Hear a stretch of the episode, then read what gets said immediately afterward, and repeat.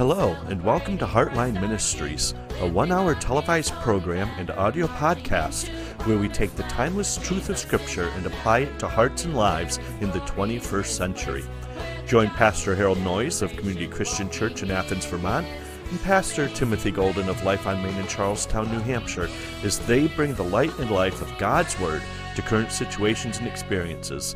Now, here are your hosts, Pastor Harold Noyes and Timothy Golden. We have been going through the little book of Esther. And Tim, I, I, am I am excited about this book. I've read it many times, and but just to be able to, you know, tear it apart bit by bit, you know, kind of chew it up and see what what's really there. To me, this has been a fun um, book for me to be able to mm-hmm. to go with you through because um, there's just so much good stuff here. Even though in this book it's still amazing that in 10 chapters you will not find the name of God in it. Mm. But as we're going to find in this chapter 4, which we are in, we're going to find something that, that kind of implies mm-hmm. that there's something there between Mordecai and God and even Esther and God. Mm-hmm because of the way they respond to Haman's decree and all mm-hmm. of that stuff. So, um, you know, I, I, just find this to be a fascinating book. Just, yep. you know, just like we have on the backdrop here, you know, our God rules and He overrules, mm-hmm. and we're going to see both of those things um, in this book because God ultimately rules. He, chapter one, what happened? Vashti mm-hmm. is divorced, so to speak. Yep. She was taken out of the uh, out of being queen. Uh, she was expelled, I guess, if you call it that. Um, I don't think that she was done away with mm-hmm. because the king, when right. he got back from the war, he was thinking about Vashti, and that was like four years. So mm-hmm. uh, I don't think that she was killed. I just think that she was expelled from being queen. And then you know you have that. You have you find that the king really, in my opinion, and this is just my opinion, really wasn't quite wasn't much of a man. Mm-mm. Because he, you know, he always listened to people. He never could make up his own mind. Mm-hmm. You know, in the first chapter, he, he he gets all of his governors and princes and everybody drunk, and then he asks them their opinion about mm-hmm. what should I do about Vashti, and you know, divorce her, get rid yeah. of her, find somebody else. You know? Well, he definitely cared a lot more about what other people thought. Yeah. I mean, you see that not only in the way he he interacted with those other dignitaries, but also in the way he responded to the people. Some could look and say, well, he was just being he was being very generous. He had a very generous heart and wanted to throw this party for the people. But the truth is, he wanted to flaunt his wares before the people because he wanted to gain their approval. He wanted to gain their acceptance. And the same with the dignitaries. And that does that sounds more presidential than it sounds kingly. Yeah. Because yeah. kinglies were kings were often this is what I believe, this is where we're going to go, and like it or not, this is the yeah. rule. And we don't really see that a lot from yeah. him. You know, we don't see that, especially you know within the kingdom. Um, you know, we do find that you know, I mean, he wanted to go with this war and he tried to get everybody to back him on this war. Mm-hmm. And unfortunately, they did back him, but he lost badly. Mm-hmm. Uh, so he really came back to the kingdom with his tail between his legs, mm-hmm. you know, and, and that kind of thing. So, I mean, you know, he, he certainly had his issues, mm-hmm. you know, whether it be, you know, I mean, he gave great feasts, according to chapter one, mm-hmm. that lasted a long time, and he included you know, just the regular, common, everyday people. You know, the yep. last week or last month, whatever it was, mm-hmm. you know, that he brought them in and, and gave them the feast also. So you have that in chapter two, uh, chapter one, chapter two. They now have a a contest, and probably thousands of young women entered into it. Um, and Esther was asked by her uncle, who actually became her father because her parents died. Mm-hmm. Um, entered her into this contest. She won it, hands mm-hmm. down, I guess, because yeah. they didn't even complete the contest. Mm-hmm. And so Esther now is the queen. We find that in chapter 2. And then you find in chapter 3 that this guy who's second in command and he he wants to have everybody bow down to him. Mm-hmm.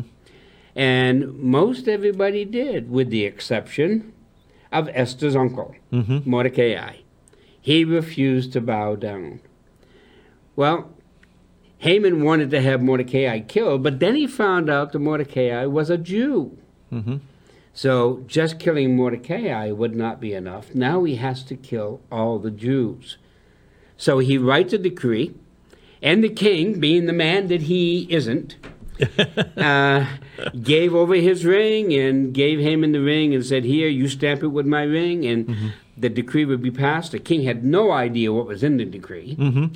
Nor did he even know which people it was. He no. just knew it was a people that didn't seem to agree with what he, where his stance was yeah. on different things. So I mean, it's just I mean, he just didn't care. You know, mm-hmm. I, I just I see that. You know, he just doesn't seem to to have cared. And once again, it was the Jews, and Haman wanted to get rid of the Jews. Why? Because the Jews were commissioned by God at one point, back in the days of Jacob and Esau, mm-hmm. to get rid of the Agagites, and that is the tribe in which uh, Haman comes from. Mm-hmm. So I'm sure he goes back to the history and says, hey, these Jews try to destroy all of us. Mm-hmm. Well, I'm going to destroy all yeah, of them. Because I am in the position where I can do that. I can do that.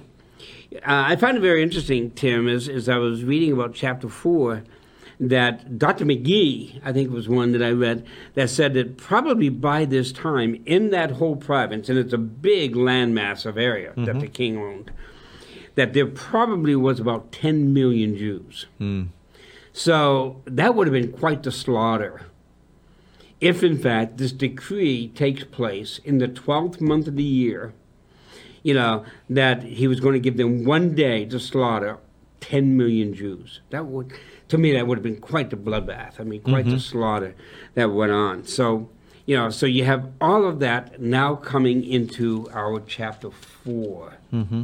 And, you know, I'm finding chapter four fascinating only because I think there were two responses by Esther.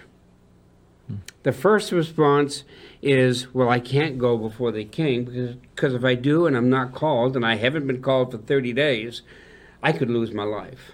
Mm-hmm. Then she talks to her uncle and he says, look, it's not only going to be you that's going to die, it's going to be all your people. Mm-hmm. So then she changes her response to her uncle mm-hmm. and says, You fast, you pray, you, you fast, and you put on sackcloth, and you do all these things, and I will go to the king. And if I perish, I perish. Mm-hmm. Quite a change in her response. She had one response that that is, oh no, you know, my life is in mm-hmm. jeopardy. I don't really dare to do that. Two, I'll do it. Mm-hmm. And we're going to see that in, in this chapter. Yep. Well, let's open in prayer. Ask the Lord to be with us as we uh, discuss chapter 4. And then I'm going to have uh, Pastor Tim read all 17 verses. Father God, we thank you so very much for this wonderful, wonderful book. And Lord God, we ask that as we look at chapter 4, that we can see things that not only happened in Esther's day and Mordecai's day, but Father, that we can apply to our life today. So, Father God, touch us. Be with each one who watches, be with each one who, who listens, Father God, that we all will see something very um, pointed for all of us to take from this. So, thank you so much. In your precious name, amen. Amen. So, starting at verse 1, chapter 4. When Mordecai learned all that had happened, he tore his clothes and put on sackcloth and ashes, and went out into the midst of the city he cried out with a loud and bitter cry. He went as far as the front of the king's gate, for no one might enter the king's gate clothed with sackcloth. And in every province where the king's command and decree arrived, there was great mourning among the Jews, with fasting, weeping, and wailing, and many lay in sackcloth and ashes. So Esther's maids and eunuchs came and told her, and the queen was deeply distressed. Then she sent garments to clothe Mordecai and take his sackcloth away from him, but he would not accept them. Then Esther called Hathach, one of the king's eunuchs, whom he had appointed to attend her, and she gave him a command concerning Mordecai to learn what and why this was. So Hathach went out to Mordecai in the city square that was in front of the king's gate. And Mordecai told him all that had happened to him and the sum of money that Haman had promised to pay into the king's treasuries to destroy the Jews. He also gave him a copy of the written decree for their destruction, which was given at Shushan, that he might show it to Esther and explain it to her, and that he might command her to go in to the king to make supplication to him and plead before him for her people. So Hathach re- returned and told Esther the words of Mordecai. Then Esther spoke to Hathach and gave him a command for Mordecai.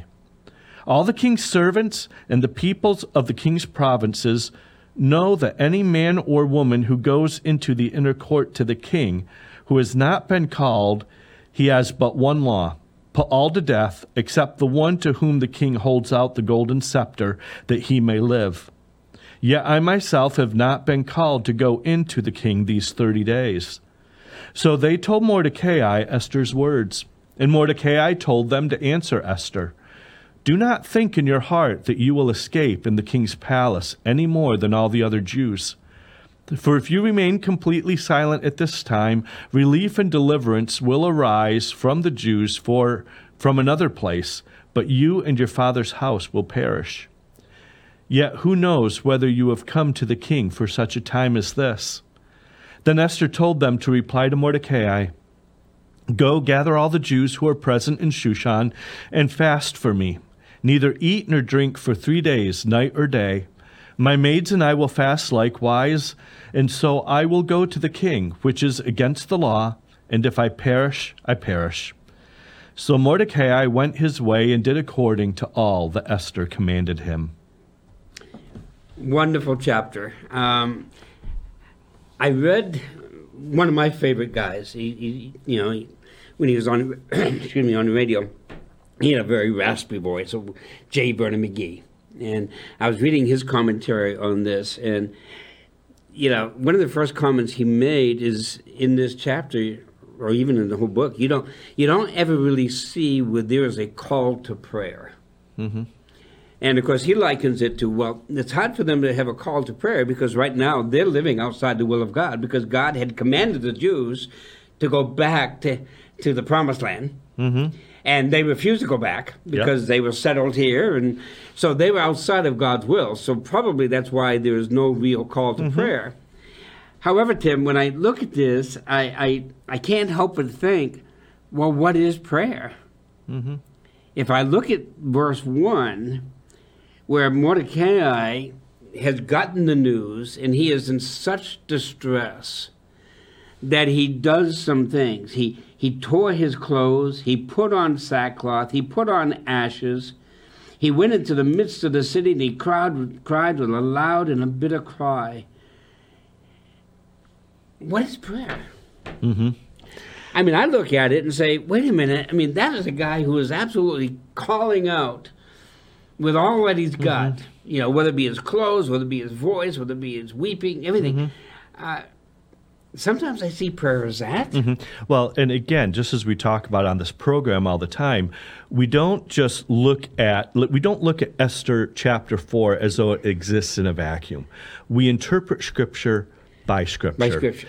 And what you see is you read throughout the Torah, the first, you know, five, five books. books. of the New, the Old Testament, and throughout all the writings of the prophets, uh, you know, Isaiah and Ezekiel, and you read of all of the times that they were outside of God's will, or when they were doing things, and God finally sends a prophet to them and and says, "This is what you're doing. Turn back to me." Yep. And and they do, and they they begin to cry out in repentance. But what precedes that cry of repentance is this putting on sackcloth and ashes. It was a sign of repentance. It was a sign, in essence, of the filth that I am covered with, and I need you, God. I, am identifying, I am confessing this in a sense. Not that you need to know, because you already know, but right. I'm doing it as a sign of obedience that I now see, and I understand this is my condition. So, would you see my condition, and would you forgive?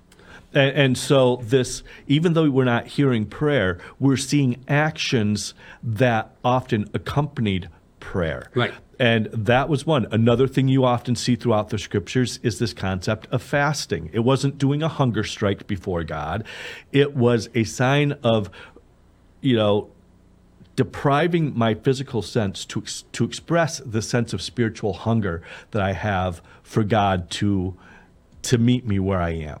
And so the fact that we're seeing not only this clothing in sackcloth and ashes, and not just him, but others, and this call to fasting, it was understood that these things accompanied prayer. They did not exist by themselves. They went along with that. You know, I think of, uh, for example, that wonderful verse in 1 John 1 9.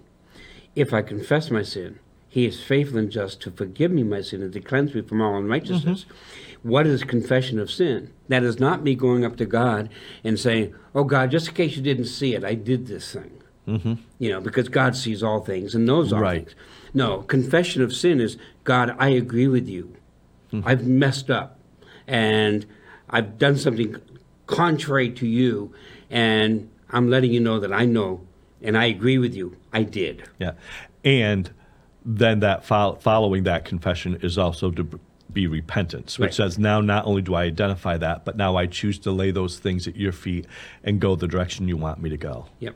So I mean, we're, we're, so we're seeing at least half of that, or some of that, mm-hmm. I believe, at least with Mordecai, and yeah. we're going to also see it with Esther in a little bit later. Mm-hmm. So we have that, that he does it. And, and the fact that, now, I read another article on this that I thought was very interesting, is when Mordecai heard the news, he didn't keep it in his own bedchamber and cry out and wail and, and do the things that he did, but he went out into, almost into the city like a lunatic Mm. You know, as one guy described it as that. And I mean, with, it says that he went into the midst of the city and he cried with a loud voice and with a bitter cry and and came before the king's gate. I mean, he even entered as close to the king's gate as he could go without being killed. And with all this wailing and everything. And it's almost like it became an embarrassment to Esther mm. because of the way he looked.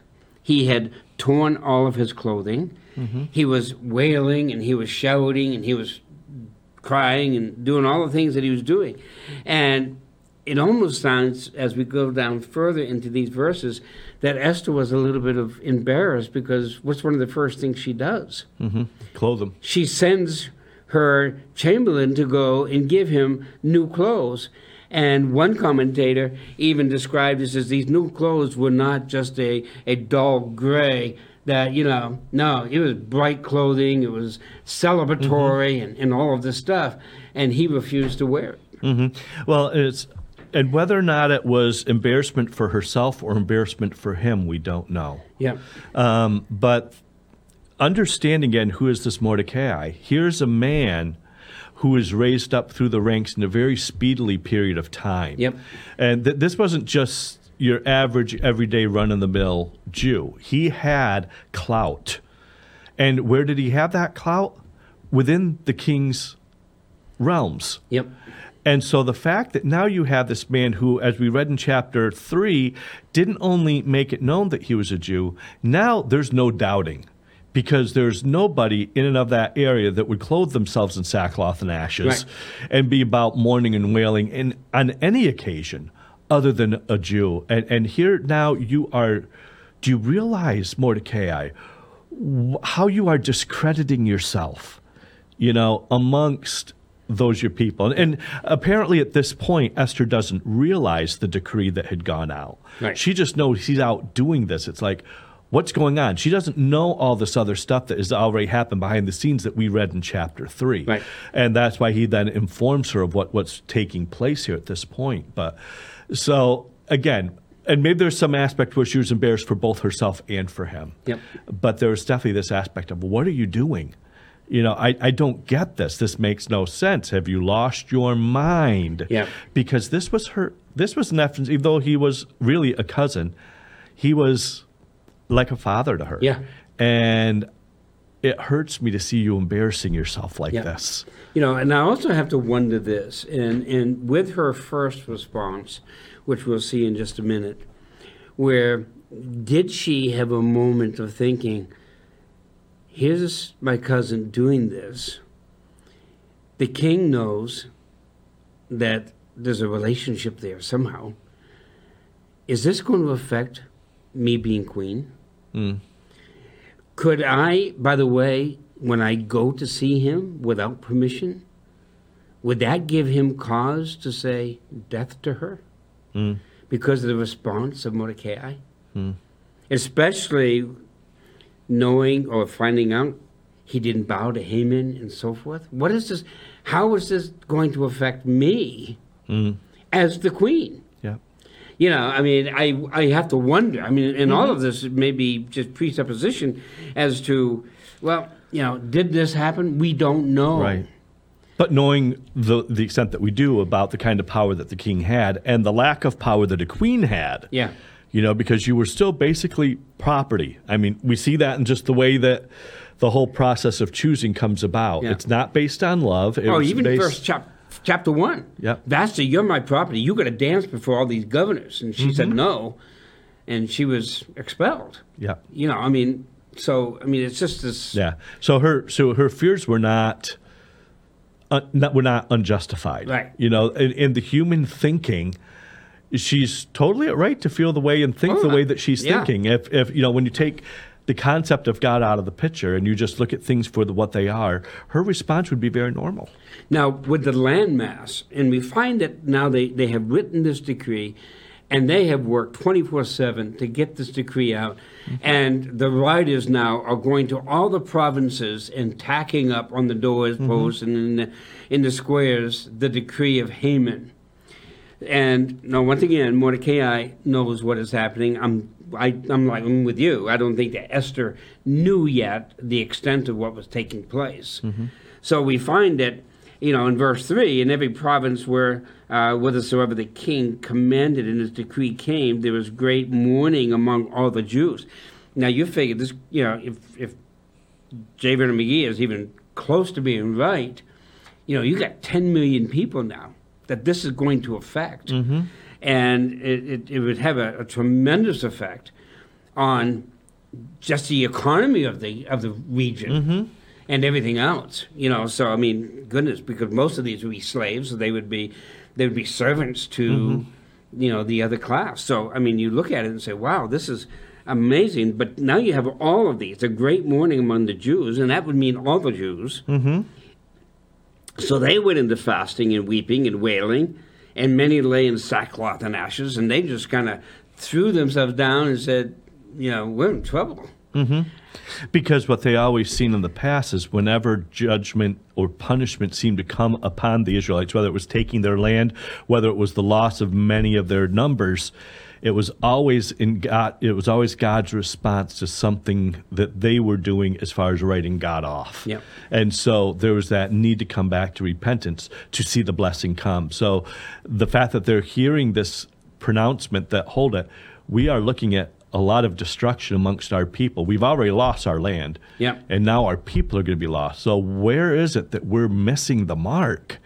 What does it take to get back in God's good graces, mm. so to speak? Yeah. And so whatever it takes, God, we're we're willing, we're we're wanting to know because that's what again where this whole concept of sackcloth and ashes comes in it's an expression of their heart attitude that we want to make things right between we, we want this you know whatever standing in the way of our relationship with you oh god to be healed again so that we once again not not just for blessing's sake but the blessings are a sign that we are in your good favor right. And we want to be there you know and then we have in verse 4 and this is where we understand that that esther at this point was clueless as mm-hmm. to what really was happening. Because it goes and says, So Esther's maids and her chamberlains came and told it her. Mm-hmm. So she really was not aware yet as to the extent and, and all that was happening here mm-hmm. with Haman's decree. And then was the queen exceeding grieved, like in verse 3, or like mm-hmm. in verse 1, she was exceeding grieved, and she sent raiment of, to clothes to Mordecai and to take away his sackcloth from him, but he received it not. She did not know the extent mm-hmm. of what was happening. Mm-hmm. And so she sent this, some commentators said, this this colorful array of clothing that he can take on, brand new clothing and everything, and so he wouldn't have to have this mm-hmm. torn, ripped up stuff. And he refused it. No, I do not want that. I'm, I'm going to stay in my sackcloth and ashes, you know, because I, I must need to do that.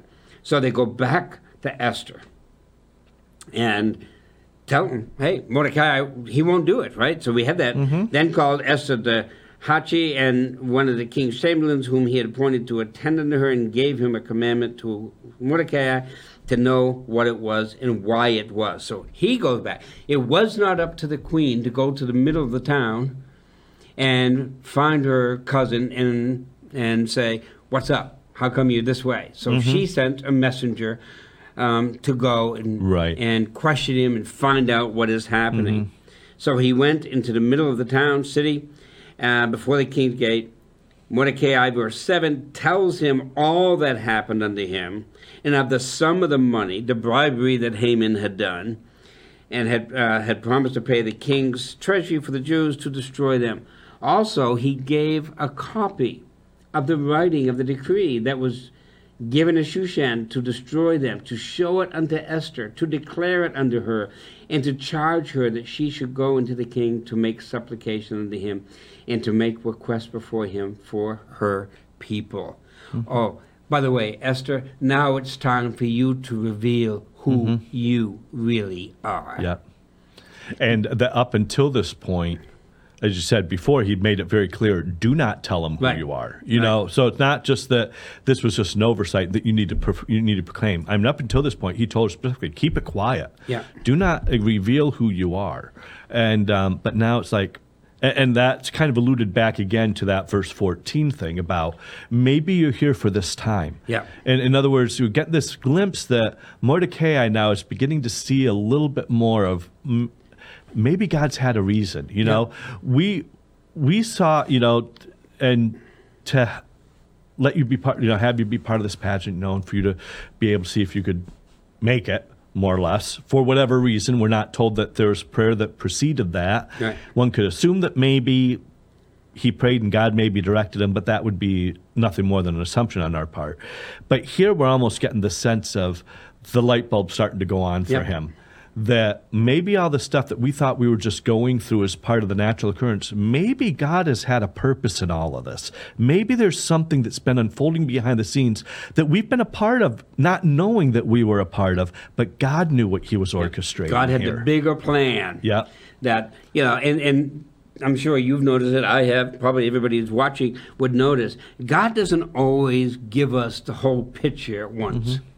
You know, and I've seen that certainly in my life where where as I sit back and I can watch this happen, this happen, this happen, and then all of a sudden my eyes open and say, "Oh, that's why, or that's how," mm-hmm. you know. And I yeah. think you're right. This is the way Mordecai is doing. He sees a little glimpse here, a little glimpse here, and all of a yeah. sudden now he's got this whole panoramic mm-hmm. view of, of what is happening. Because knowing what we now know up to this point in this in this um, account if Mordecai and Esther had both known just up to this point, had God revealed from day one, before they were to go into going into this pageant and everything else, look, here's what I want to have happen. I want her to go here because there's coming a day that I want her to go in unannounced to a king in, in a situation where she could potentially lose her head and, um, and plead for the salvation of her people. Yep her attitude probably would have been, "Nope, I'm out of here." I, you know, I be part of the king's household. Yep. That's one thing. Asking me to somehow or another be the new Moses. Yep. you know, man, that's more than I'd think that I can handle maybe right now. And and so God, in a sense, sets the table. Yep. Um, to the point that they are willing at that time, but knowing that as they grow, as they mature, they will then be ready when the day comes to be able to respond the way that he wants them to respond. You know, it, it just in just to go off just a tad for a minute. You know, I can't help but think of the great apostle Paul. Hmm. Where did he come from? He came from predominantly, really, a life of ease. Mm-hmm. I mean, he was a big wheel of big wheels mm-hmm. amongst the Pharisees, and and he was in charge of yeah. everything. He was a Jew of the Jews. He was yeah. everything like that. Which wasn't just a religious leader. There was power and political oh, benefits yeah. that came with that. Oh, I mean, he. I mean, he was it. Mm-hmm. Okay, he was it. And then to come to know Christ as his personal Savior, get knocked off his horse, became blind, and then be told by Jesus, "Get up." I got a job for you to do. But then to see what happens in Paul's life. Mm the beatings, the shipwrecks, the imprisonments, um, going hungry, everything that happened. Mm-hmm. You know, you have to wonder, boy, good thing God didn't say, oh, by the way, Paul, I have a job for you to do. And it's going to include being shipwrecked three times, being beaten to an inch of your life three times, and all this other stuff. You know, I'd have to wonder, what would Paul say? Sign me up? you know, um, and so I think maybe you're right. I think you've hit a, a real thing here with, with Esther. If she, if they had explained or God had explained to her, this is what you're going to go through, would she would she bought into it? Mm. Yeah, I don't know. But yep. with her first response, I'm not sure she would have. Right. But with her second response, I would have to say maybe she would have, mm-hmm. because I just see a, a 180 turnaround mm-hmm. in the in the next few verses, which we're going to do. So Esther speaks to um, the chamberlain gave him a commandment unto Mordecai. This is this is verse 10. Verse 11 All the king's servants and the people of the king's province to do that whosoever, whether man or woman, shall come unto the king into the inner court, who is not called, there is one law of his to put him to death, except such to whom the king shall hold out the golden scepter, that he may live but I have not been called to come in unto the king these 30 days. So her first response is, Mordecai, do you know what you're asking me to do? Mm-hmm.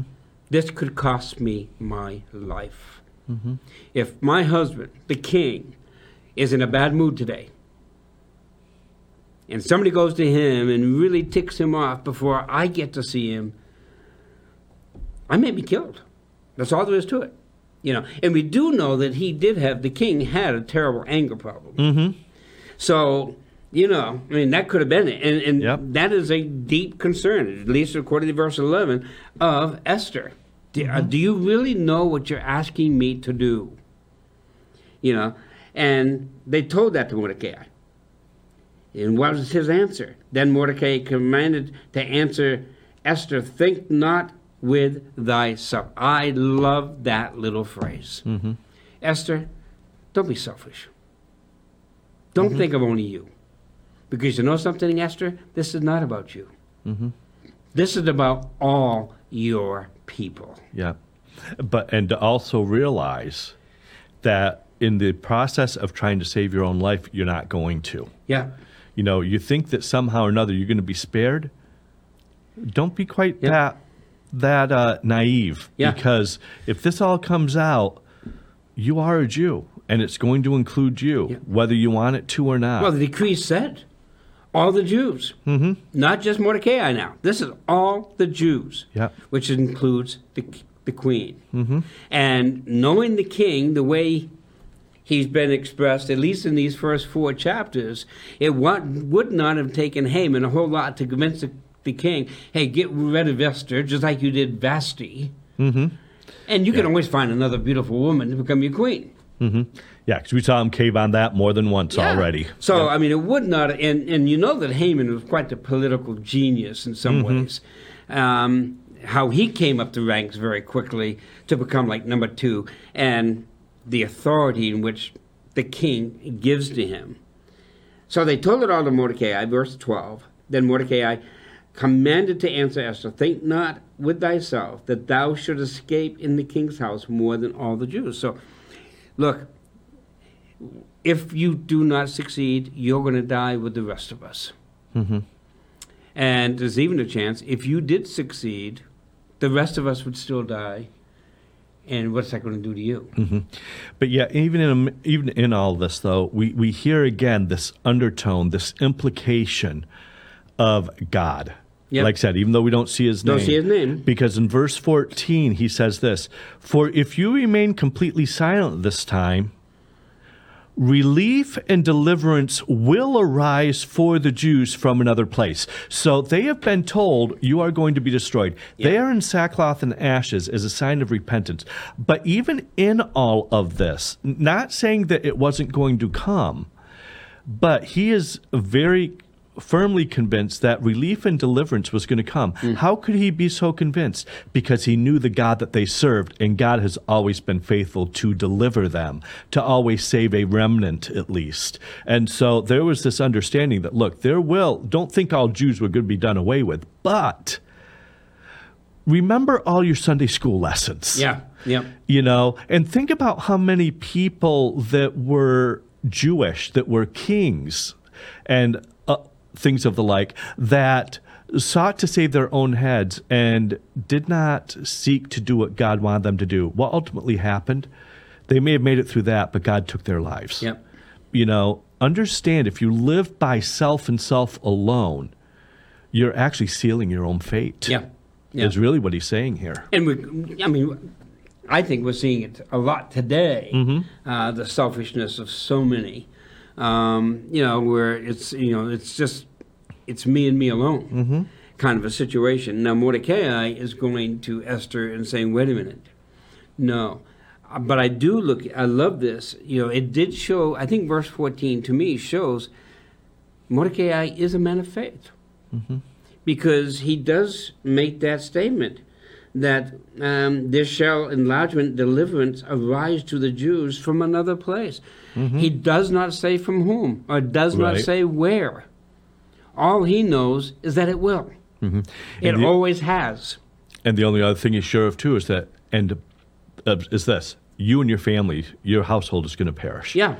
You're, you're basically it. Your, your mom and your dad have passed away. You're the remaining of that household and it's going to perish. And here, for the first time, up until now, you see such a. Let me rephrase that. You do not see a cousin taking care of a cousin. No. You see Mordecai taking care of her as a daughter. Yeah. As though it was his own flesh and blood. From from the way that he interacted as far as helping her become all that she was until this point, willing to deny even himself and, and willing to literally distance himself from her so that she could become even more. Yeah. And it's always been about her selflessly. But then all of a sudden, here for the first time, you hear him make that differentiation. Understand this, Esther. I love you, but you and your household. So here all of a sudden, there's this division line. Not us. Yep. You and your household. Mine will be unaffected. Why? Because of my commitment to God. That's ultimately what you're hearing here is the undertone. Even though the words are not expressed, that's why he is making this differentiation, why it's going to affect her and not him. If you look out for yourself, destruction will come. Seek God, seek him wholly. So now we see at the end of 14 where Mordecai is starting to maybe come to a greater understanding about God reigning. Mm-hmm. Even doing it unbeknownst to mm-hmm. the the characters that are playing this role. Mm-hmm. Because he goes and says, Who knoweth whether thou art come to the kingdom for such a time as this? You know, wait a minute. Do you know, Esther, that you you've been hand chosen? You've been hand picked to make a mm-hmm. difference. Now think of I mean think of us today in the mm-hmm. life in which we're living, the world in which we're living. You know, I, am excited to be alive mm-hmm. in today's economy, in today's culture, even even though as bad as it is, you know, um, towards God or against God. But I'm excited about it because I say, wow, you know, there's great things God can do, mm-hmm. and for me to be a part of that, or for me to think I could possibly be a part of the raptured generation. Mm-hmm. Man, that's exciting to me. And, you know, that we were chosen for this time. You and I were chosen yep. for this time to have this program, for example, mm-hmm. and to be able to share around the world. Yep. You know, uh, the good news of Jesus Christ. And, you know, to be chosen, to be handpicked, mm-hmm. called by God. And I believe that's what Mordecai is saying to Esther. Who knows? I did not know when you became queen that this was going to happen. I did not know that you would even win the contest. Mm-hmm. But you did. And now I'm starting to see why. Mm-hmm. So who knows whether thou art come to the kingdom for such a time mm-hmm. as this. Yeah. And part of that understanding may also have come not just from the fact that she came and that she won, but how she won. It was the kind of favor that she had received right from day one. And not only that, but also the kind of favor that he has received simultaneously to when she's receiving it. So he's seeing a raising up, not even just of her, but of this family unit. Um, and, and he's beginning to connect the dots, yeah. you know, to begin to see, wow, there's too much that's happened for this to just be a coincidence. Now, do you think that Mordecai also, though, is now remembering from whence he came? Mm-hmm. And that the raising up of him into this prominent position? Exactly. Oh, he's not in the position of Haman, but it, certainly he is in a very prominent position in that mm-hmm. that kingdom. And you know, I, I almost think that he's kind of sitting back and saying, "Whoa, you know, I never saw this before. Mm-hmm. But look what has happened and yeah. how it has taken place. We need to rethink this mm-hmm. because this is not all us. Mm-hmm. Yeah, this has to be someone much bigger than us. Yeah. You know, even though he does not mention the God or mm-hmm. or higher power, as some people say, he does not mention any of that. But certainly, he is, in my view, he's implying it all through. I think chapter. he's implying it loud and clear. Uh, all through this chapter. So then Esther goes and sends the chamberlain, chamberlain back to Mordecai with an answer. Verse 15. Go well, gather. To, if, if I can just point out yep. one thing there, real quick, be, and then I'll let you get right into 16. But I never saw this until just this second. Verse 15. Then Esther told them to reply. Yep. Up until now, we've seen, you know, it was mostly Hathach. Yep that, that was being sent, right? Yep. And but now all of a sudden you've got them. So it's like I want to make sure he understands. I want to make sure that he knows now that I am my mind is now changed. So she has not only sent Hathach, but even some of her maidens mm-hmm. to go sit down with Mordecai and say, "Look, this is now the queen's heart." Mm-hmm. And this is what the queen's heart is. Because in, in, the testimony of two or three witnesses. Yeah, yeah. And, and that was the Jewish law. Right, exactly. That on the testimony of two or three witnesses, it is done. And so that's why she would have sent more than just one yep, at this point. Yep. And I think that that is, that is certainly, and remember now, all of this is taking place in the town square. Hmm. Right? So, you know, where where the two or three witnesses would have to be sitting in the town square mm. as if going into this court setting. Mm. So you have in verse 16, go gather together all the Jews that are present in Shushan. Fast you for me. You, all of you. Mm-hmm. Okay? For me. And neither eat nor drink three days, nights, or day. So once again, three days. To me, mm-hmm. that that's important.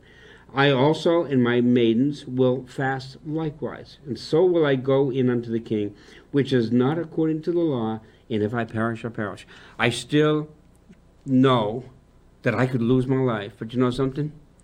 With you saying to me, "Hey, wait a minute, Queen, this is not all about you." Mm-hmm. This is about your people. Yeah. And it's not that she had to be won over. Sometimes yeah. we just forget. Yeah.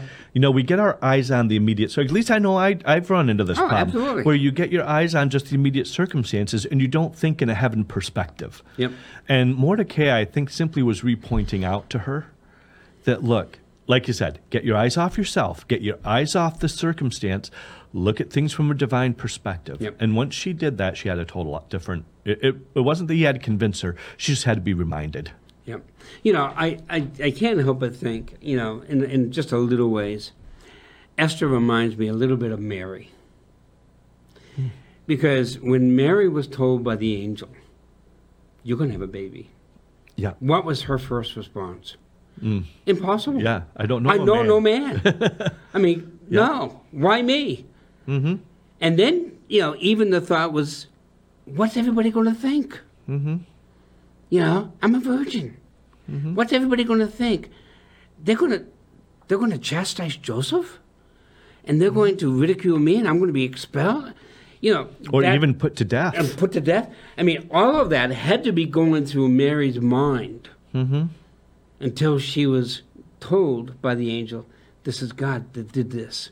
and you're carrying His Son. Yeah. You know, And then so- her attitude changed to Her let attitude it be changed. just as you've said. just as you said that you know so esther in my view and that's just my view reminds me a lot of mary Yep. you know because this is what she was thinking but then she came and said i don't care Hmm. if this is what i have to do for my god Mm-hmm. i'll do it Yeah. no matter what. And Esther now is coming to that point. If I have to do this, maybe not for my God, but if I have to do this for my people, Mm-hmm. then I'll do it for my. If I perish, I perish. Yeah. So what? You know what? A, what a tremendous response. And you know, Tim, th- this kind of hits home to me because I really think I really wish the church would get that attitude Mm. you know, all right, I'm going to share the gospel with my best friends, or I'm going to share the gospel with my family, or I'm going to do this. And they may mock me, they may ridicule me, they may try to shoot me down, they may laugh at me, they may do all of these things. But you know something? I don't care. Well, it's kind of like uh, even Sunday. Uh, you know, I'd even mes- mentioned this during my message, and uh, I said I would rather be told by people that I know on this earth, I wish you would shut up, stop shoving Jesus down my throat. I'd rather hear that 20 million times from 20 million different people here than when I get to heaven to hear from the mouth of one going to hell. Why didn't you Why tell didn't you me? tell me? Yep. that one would that would kill pardon the phrase but that would kill me more than being ridiculed here on this earth and i think that as you said if the church could get that Right. and understand that because I, I can't imagine the look of seeing somebody that i know looking at me on judgment day And saying you didn't and tell me. saying had you just told me why did you let up why did you not keep on i don't i don't know how that that would tear me apart you know Yeah. And I think, I mean, just realistically, if you read the end of the book of the Revelation, it is after that great white throne judgment that it says that God will wipe away all your tears. Mhm. So, what is he telling us is going to happen at the great white throne judgment? I think there's going to be a lot of tears. Mhm. And the tears will not be only those that have denied Christ and therefore are going to go to hell, but I think it's going to be those who didn't tell Mhm. and they're seeing their loved one, their Yeah. friend. Or even if you did tell, Yeah, and, and, they you still it. see them having to go because of the love that you've had for them, and you never wanted to see them perish, but they chose that path. So that's why I love verse 16 so much because Esther has come to that point. You know something? I don't care what people are going to think. I don't care. I don't even care what the king thinks at this point. Yeah. Because you know something? I have a job to do, and there's more than me that's at stake here. Mm-hmm. That it's the world that's at stake. And you and I can look at it. There's more than us that's at stake. Eternity is at stake. Mm-hmm. So that's why we have this program called Hotline to share the blessed gospel of Jesus Christ to a world that is right. dying and going to go to hell. Mm-hmm. And we wish that you would just say, Jesus, come into my life and save me, cleanse me. And it's not because we think we're holier than anybody No. else. We understand the brokenness that we had, and had it not been for Jesus, Right. we wouldn't be able to stand in wholeness today. And we just want that same for each and everyone that's listening or that's watching. Yeah. I mean, that's I mean, that's why we do this. That's right. You know, that is really why we do this, is because we know that the time is short. Mm-hmm. And we need to reach out beyond uh, our borders. That's right.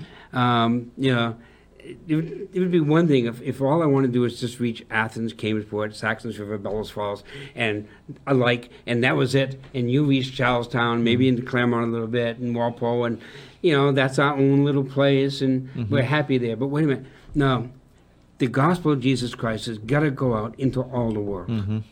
And we're in how many countries? Almost thirty of them. 28 of Uh, them? no, we're in 60. We're in a no, whole no, lot. no, no, not 60. No. I'm sorry, I'm getting that messed up with something else. Uh, 28, I think. 28 we are in countries. now. You know, in forty states.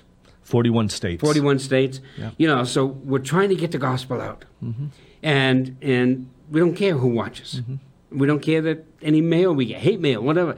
That doesn't matter. All we want to do is get out the word of God, mm-hmm. and that is that is Esther's heart in right. verse 16. It changes dramatically mm-hmm. from verse 13 and 14. Yeah, and in 16. So what did Mordecai do? He sees his change of heart, and he went his way, did according all that Esther had commanded him.